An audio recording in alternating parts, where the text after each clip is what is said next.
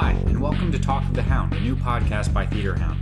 Theater Hound is a unique new theater website launching this year, which looks at the art and business of theater from a multitude of angles. I'm your host, Wes Braver, and today my guest is Gordon Dahlquist. Gordon is a playwright and novelist, a native of the Pacific Northwest. He's been living and writing in New York City since 1988. His debut novel was published in 2006 to critical acclaim. It's The Glass Books of the Dream Eaters. He made that the first of a trilogy of Victorian sci fi novels. His plays have been performed in New York and Los Angeles, and his latest, called Veil Widow Conspiracy, just debuted in May at Next Door at New York Theater Workshop. That's not necessary. Um, hi, Gordon. Hi. Uh, so great to have you here with us. Um, I uh, recently saw your play, Veil Widow Conspiracy, which I loved. I, sh- I don't have to gas you up on air, but you know, No, I did. I'm- I'm. Um, we usually start off. I just ask you a little bit about where you're coming from as an artist, how you got into the biz, what you do. Um, so you can sort of Um, speak freely about that.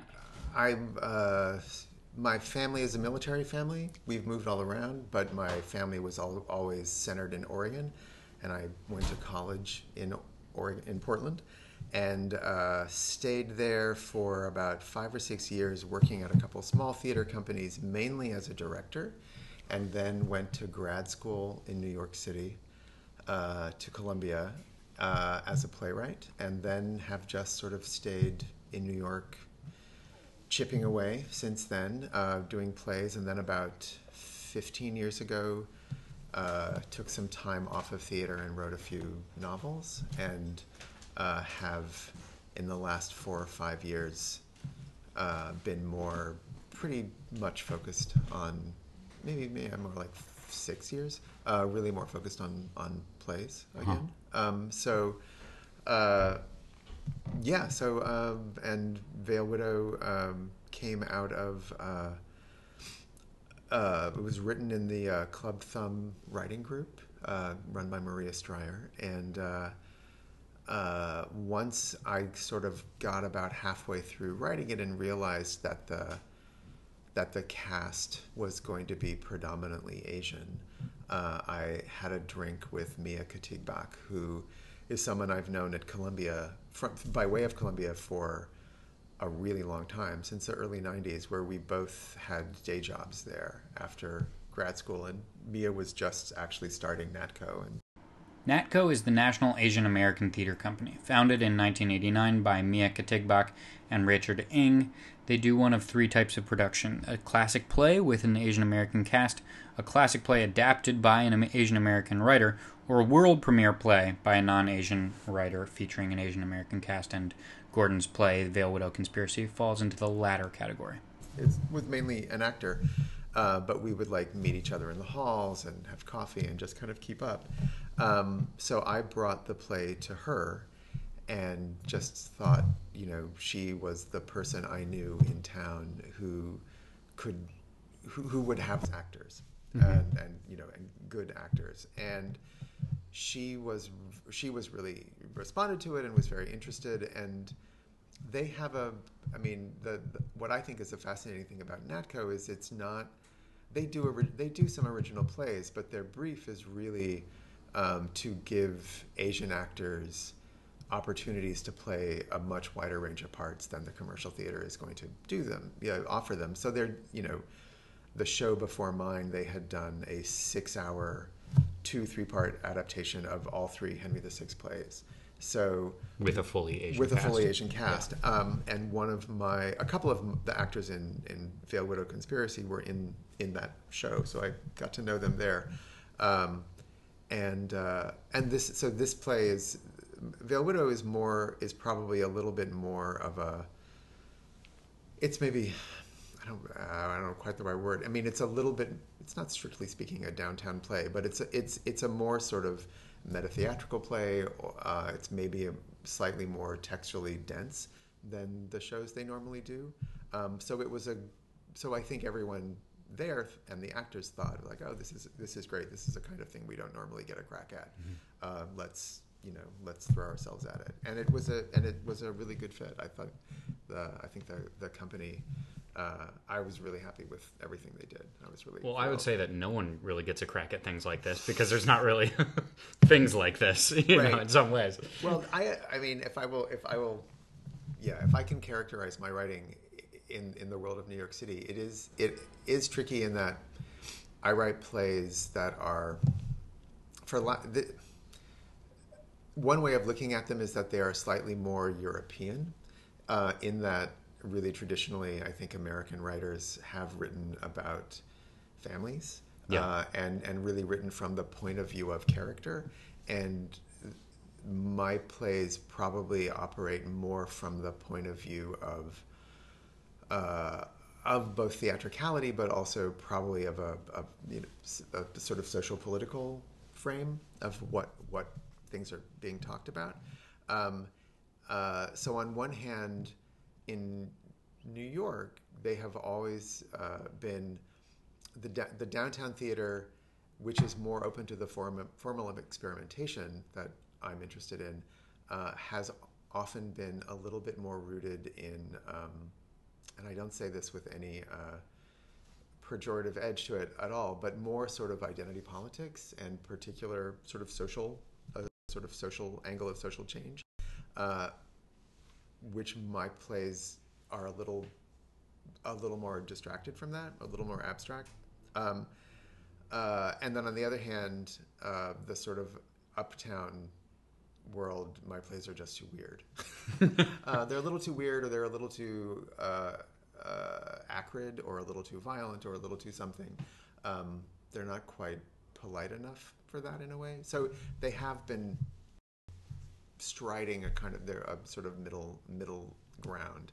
Uh, so it's usually they they find a purchase with people who are also um, looking to do sort of more odd things. Sure. Honestly, so, yeah. Well, you've already sort of gone into a question that I was going to ask you about, and uh, not in any type of accusatory way, because I think when you talk about identity politics, um, for the viewers, I am a white man, and Gordon is also a white man, and we're, we're I mean, we're talking about it, but you're you're an American man writing a play full of almost exclusively Chinese or Chinese American characters, and I'm I am really curious what kinds of research, conversations, you know, influence your writing of those perspectives. I mean, it, it, the the story. I, I I'm not someone who writes with an outline, so the story, the play, for those who don't know it, the the play is three made of three sort of nested narratives. Oh yeah, give us this. I sometimes do it in voiceover, but it'll be better coming from you. well, it, it, it, it starts, um, the play starts uh, in a, you know, Brook, Brooklyn of, of 10 or 10 to 20 years from now.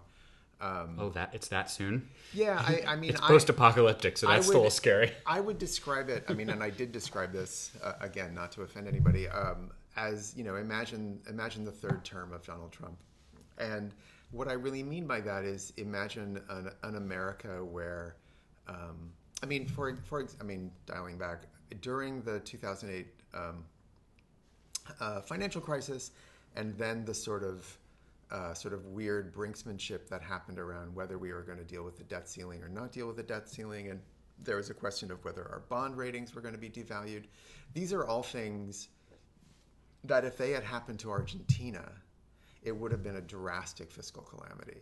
And because the United States had robust institutions, everyone let this really ghastly behavior kind of slide because they trusted in the institutions of the country.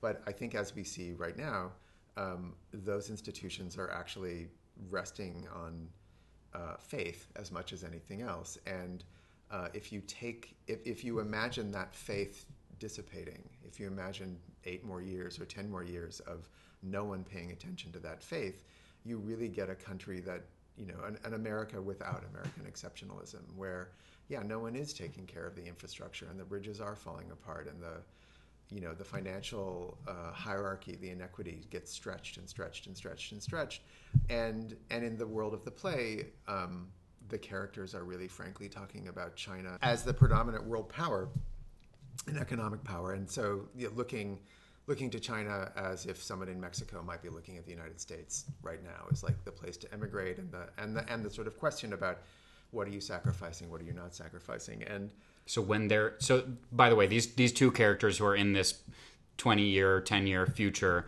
are Chinese American, and they're talking about how neither of them have been back. Right, and and that sense of and both of them feeling very alienated from their own what might be Chinese heritage, uh, but there's been a real dislocation. Um, uh, and the and one one of them and and in the middle of this year you you get you know you get power outages uh, they're talking about whether they have clean water. There's a lot of sort of sketchy circumstances. That's what made I think the the audience wonders. You don't tell us what the time is, but that makes us wonder: is it fifty? Is it ninety? mean, you know, what is you it? know, I what what a you know yes the someone was saying the other day. Um, you know, climate climate change may not be the most important question in everyone's mind in 2020, but it's it's certainly the most important question in everyone's mind in 2050. and, No doubt. and I think it's that it's that kind of thing where like the issues that we are not really paying attention to right now. Ask, I mean, fill in the gaps. How many years before those become crucial issues? And Yeah. it's it's it's in a point where those things are becoming Or, yeah, crucial. the, poll I saw last for Democratic voters, of course, this is not for red voters, but for Democratic voters, it's the number one issue Yeah, for I- the, and- these primaries, and which is, as I think uh, is justified. As is, yeah, no, that's really comforting, actually. yeah. Um, but so uh, the action, the, the sort of main action is one of the two people describing. I mean, they're using, they're you know t- showing these DVD that they can't watch. Their little table is a you know a dislocated flat screen TV. Because of the power outages. Power uh, outages yeah. and and yeah, and is there internet? Is there is Mm-hmm. there broadcast? Is there you know? I, I think that Plus, who has a DVD player anymore? Right, You know, it's- like, my it's- computer doesn't have a drive. There's Right, no, right. You know, you, you, you left The technology just they, they iPhones don't give me an, a headphone adapter anymore. You no, know, it's, like- all good. I mean, it, that's all great because it, you're supposed to buy another thing. But if circumstances change and you can't buy another thing, it just means that that it's cut off. Yep. Um, uh, and yes, what can we? What what could we? What what would we do if we no longer were in a, a networked space? You know, I, I, I guess we would read books. Do you know? Or Right. if there's no power and there's no light, we would describe books to each other. And in this case, someone is describing a movie that uh, he remembered watching when he was younger. It's a big, splashy, kind of Last Emperor-y uh, co-production between an American studio and the Chinese government, set in Western China. This big historical epic from 1922 in Xinjiang, which is the far western province of China. and it's Uh, called the Veil. Widow and it's called Conspiracy. Veil Widow Conspiracy. And so the um, so they start to the they start to describe the movie and sort of set the circumstances of the movie a bit, and then we go we kind of plunge into the period movie, and we get probably about yeah 20 minutes half an hour of the movie. Uh, and then that cuts into what we in the rehearsal were referring to as sort of the dvd extras scene which is a it's like commentary from a bunch of the filmmakers about the experience of making the movie in china. Yeah. My my inclina- my my guess at the time because because the characters just come out and start answering questions that It's have not been yeah, asked. yeah. But I thought it was like the Access Hollywood featurette. You know, you Yeah. know. No, absolutely. Ryan Seacrest does the interview with the director. of- absolutely yeah. absolutely and and and then and but in this section there's a kind of a blur as the filmmakers are talking about their experience there and and there's a kind of uh, a kind of transition where they're also talking about what they're seeing in Western China and the kinds of influence, the kind of the kind of incidents they're seeing, the, the the political situation, and how that's sort of bleeding into what they're doing, and and how they're not really clocking how the decisions they've made in the movie uh, can be read as a political commentary, and that at the end of that section. The Chinese government takes issue with a few things in the movie and shuts down the production and impounds the footage and basically grinds it all to a halt. Um, and then we have a sort of long, uh, very sort of concentrated scene in a hotel room between the producer and the director of the movie and the chi- liaison from the ch- cultural ministry trying to work out if there's any way that they can save and put back together the movie.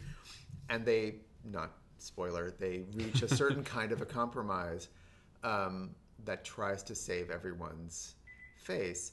Uh, and then we see sort of the conclusion of the movie with those compromises in place, kind of playing through. And then at the end, we come back to the section in Brooklyn uh, and the whole sort of overarching question of, you know, what constitutes a true story, what constitutes uh, reality and why why what does it mean when we are investing in a story whether things are true or whether there's not true or Yeah. what's the difference between factual truth or emotional truth and and and because we've watched the sausage being made about the movie we have a, a sort of different sense or a more, more complicated sense of what kind of political compromises um, were going on uh, to affect what someone would just be viewing as story story elements or a romantic conclusion or a or a something. In any anyway, so for me, and I was really sensitive in talking about this with the the NAATCO and and and also very much with the actors. It's not the the play is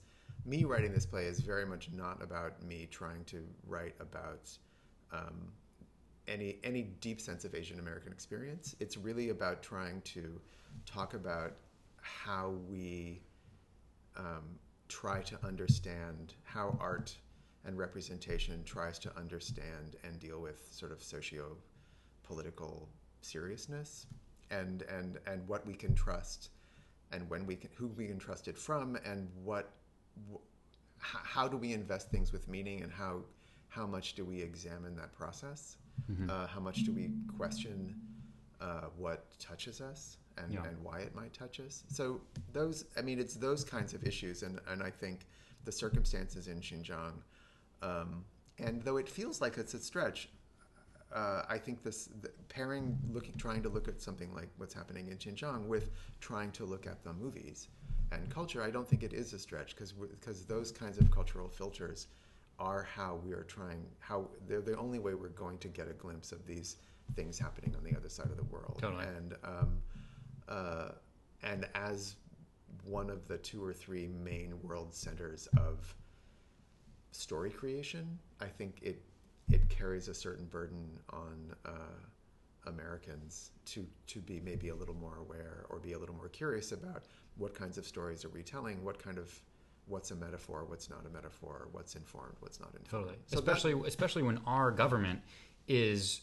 in a really fraught relationship with their government and that is affecting so many like like US farmers are going out of business because Trump has a little baby war that he wants to have with absolutely, you know their government. It's just like Absolutely. and we don't know shit about them and they know everything about us Right, because right. they consume our art and stuff. Right. It is really it, it is really fascinating. I mean, we yeah, there, there's we uh, uh, yeah, there's so many so many stories, but it, it is um, yeah, I think I, I think there's a we, we are we are so much more in contact with those people and that that those uh, influences than in both directions than we're probably aware of and that we're probably examining. Um, uh, Yeah, no, I don't mean to say that arrogantly, like, oh, they study us, we don't study them. No, no, But no, you know, no, we are exporters culturally in a way that we are not importers. Right, right, right. And we are, uh, but but yeah, what what we're doing not to offend, what we are doing to cultivate. What I mean, the the amount of money Netflix is spending trying to build a Chinese production studio right now, Mm-hmm. uh, and and what will be. What and what that will actually mean, I don't think anyone quite knows. Yeah. You know, I mean, uh, so yeah, those are I think those are all really interesting questions, and they're very and they're all really political questions. We think we understand what Apple and Google are as companies, but they behave really differently when they're in China and to do business in China. And as China becomes more powerful, um, who's to say that that the way they behave in China isn't going to be the norm of how their company behaves here or somewhere else? You know, like those, those kinds of questions I think are really natural in terms of the way history works. Um, they're less. w- th- w- We don't see ourselves as being subject to those kind of historical processes. Um, you know, one of the, th- I mean, I think it's a pretty, uh, I think it's a pretty accepted metric that um, towards the collapse of the Spanish Empire and the British Empire, around that time, um, in their sort of last period, they were spending something like half their uh, half their budget uh, on the military to sort of prop everything up and everything up. And what do you know? We are doing the exact same thing. Yeah, yeah. And uh, and so what happens next? Mm-hmm. You know, There's- so there's a, again that that was part of the discussion of like how do we get to these room that room at the beginning of the play. And again there are a lot of historical precedents for the kinds of things that are in motion. It's all happening much much faster Yeah. and with really different modes of communication now. So uh, but it's still happening. And yeah, yeah. And the way I understand it, America gained such power by being oceans away from the rest of the world. We could live here happily, and with a and massive oceans don't of- exist anymore. You know, like be, because of the internet. I mean, like in a, in an information age, what does it matter that Right. there's a bunch of water? No, absolutely, and we exist because we also had a massive amount of natural resources that we we could you know exploit, and um, you know again that we we were burning through a lot of those things. And if people are the resources now, China has five times as many Absolutely. as us. So. Absolutely, um, this is this is a fascinating conversation about storytelling and about storytelling about storytelling that I think is a through line in so much work and especially theater. I would say in the past I don't know decade or so. Um, also happens to be that's the decade I've been paying attention, so I'm not sure that I have as much perspective as some. Um, I'm thinking of d- different shows. One which your wife wrote, which I is called Mr. Burns, Mr. or the right. Post-Electric Play, which is about a group of post-apocalyptic survivors uh, recreating a Simpsons episode, um, which has very obvious parallels Right, to right. the the two framing characters of this show. Um, I'm curious to talk about how you're in conversation with that, but also just this entire focus and fascination that we have in the theater about storytelling. And I mean, I think some some theater is even more fetishized about theater itself than this is. This is more about film and and storytelling and and uh, at a larger whole. Um, but I'm curious why that's a why that's a fascination for you, or and if you have theories about why the culture at large is talking about. I, I mean, I don't have any any big theories. My, I mean, I I really enjoy the thing that I really enjoy about theater, for lack of a better for lack of a better word, um, is how fake it is. Um, theater that really embraces, um, well, that really embraces theatricality. That has, you know, asides. That has uh, obvious obvious blunt transitions. Obvious um, double, ca- you know, that uses double casting as a way as a sort of metaphoric line going through the play that uses that you know whatever uses all the design elements to sort of do that sort of thing For, also, for for what it's worth for listeners, the this play, the set, is a big old lens around the action that's It that's is, happening. It is, and there are and there are many very fast costume changes and many very fast scene changes. Um, the but also I think it, there's something really particular to theater in the. I mean, this isn't any big insight uh, in our world right now. In in that it's one of the few places uh, where where people are in the same room together.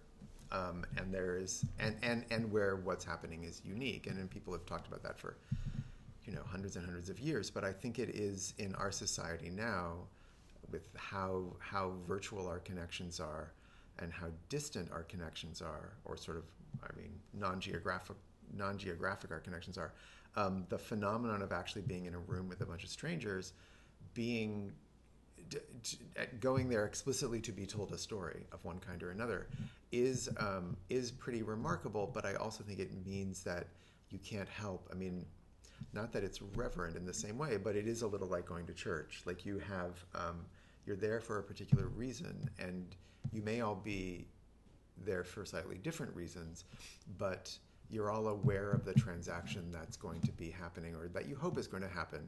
And I think that naturally skews it to a kind of self-awareness. And I think you can you can do uh, easy things with that, and you can try to do difficult things with that. I mean, you can make fun of anything, um, or you can try to actually uh, examine what it what it means to be um, to be having that transaction, and what what does what you know how, what role does hope play?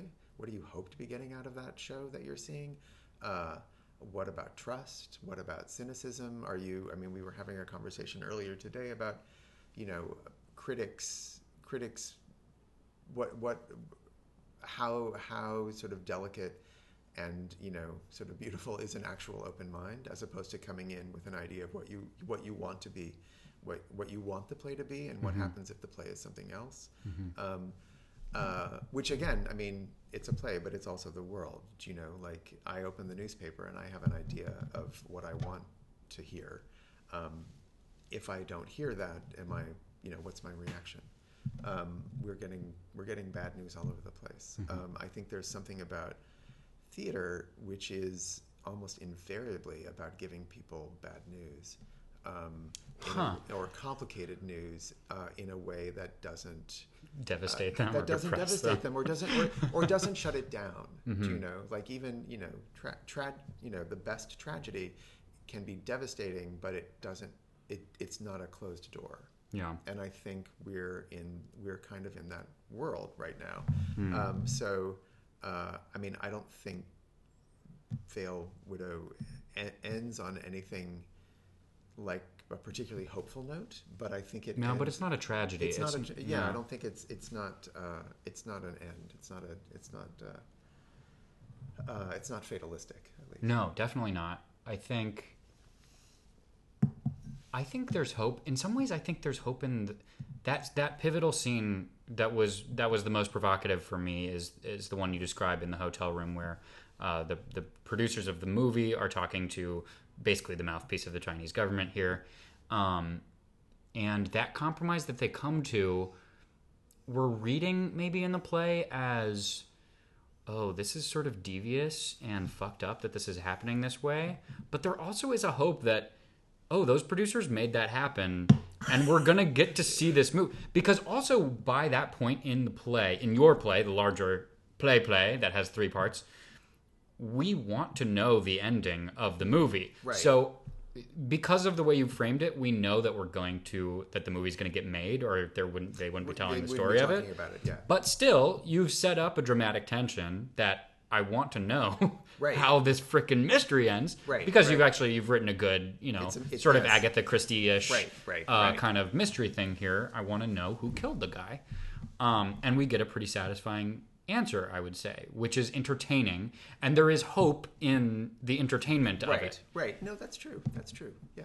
Okay. Well, I'm glad you agree. Yeah, no, no, no. Well, but I, but I, and it's also that thing. I mean, again, it's it's that thing of tragedy. It's like, ev- the the story may be depressing. You know, King Lear may be devastating, but on the other hand, it's such a beautiful thing. And I think, And it's beautiful that we can be devastated. right, right, and you're being devastated by way of like incredible insight and elegance. So there's also something about the journey of a play where, um, yes, and you're yeah, there's a there's an a, there's an appreciation of the sort of wily wily problem solving of the producer of a, you know the sort of canny Hollywood producer to come up with a solution to this you know geopolitical fix um, which however cynical or um, jaundiced it might be um, there's no denying that it's not creative and and in fact the movie happens Yeah.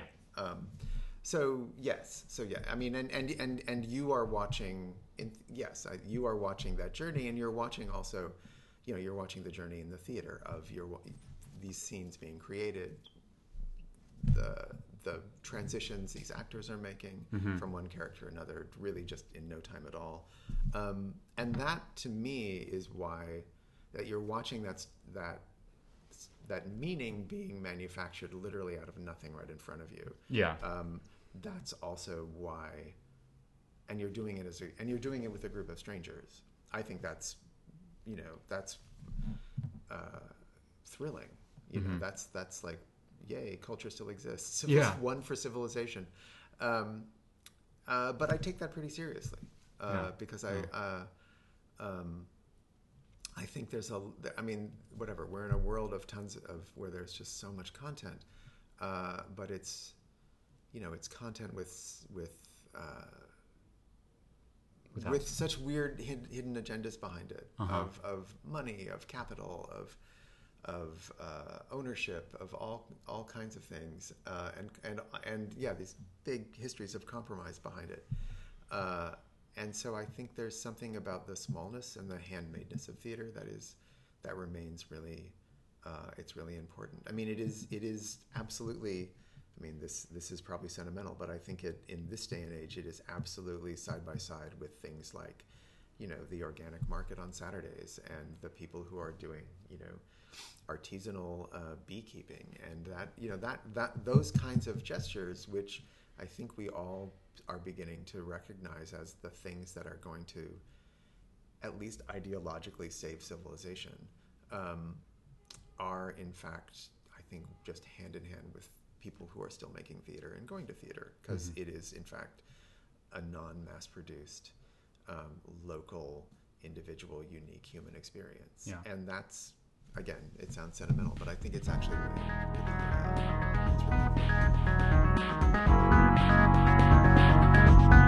Thanks for listening. If you like this episode, please feel free to check out some of our other interviews by going to anchor.fm slash theaterhound. That's anchor.fm slash theaterhound. Our next episode is actually featuring Gordon's wife, Anne Washburn. So if you're fans of this playwriting power couple, be sure to check that out too.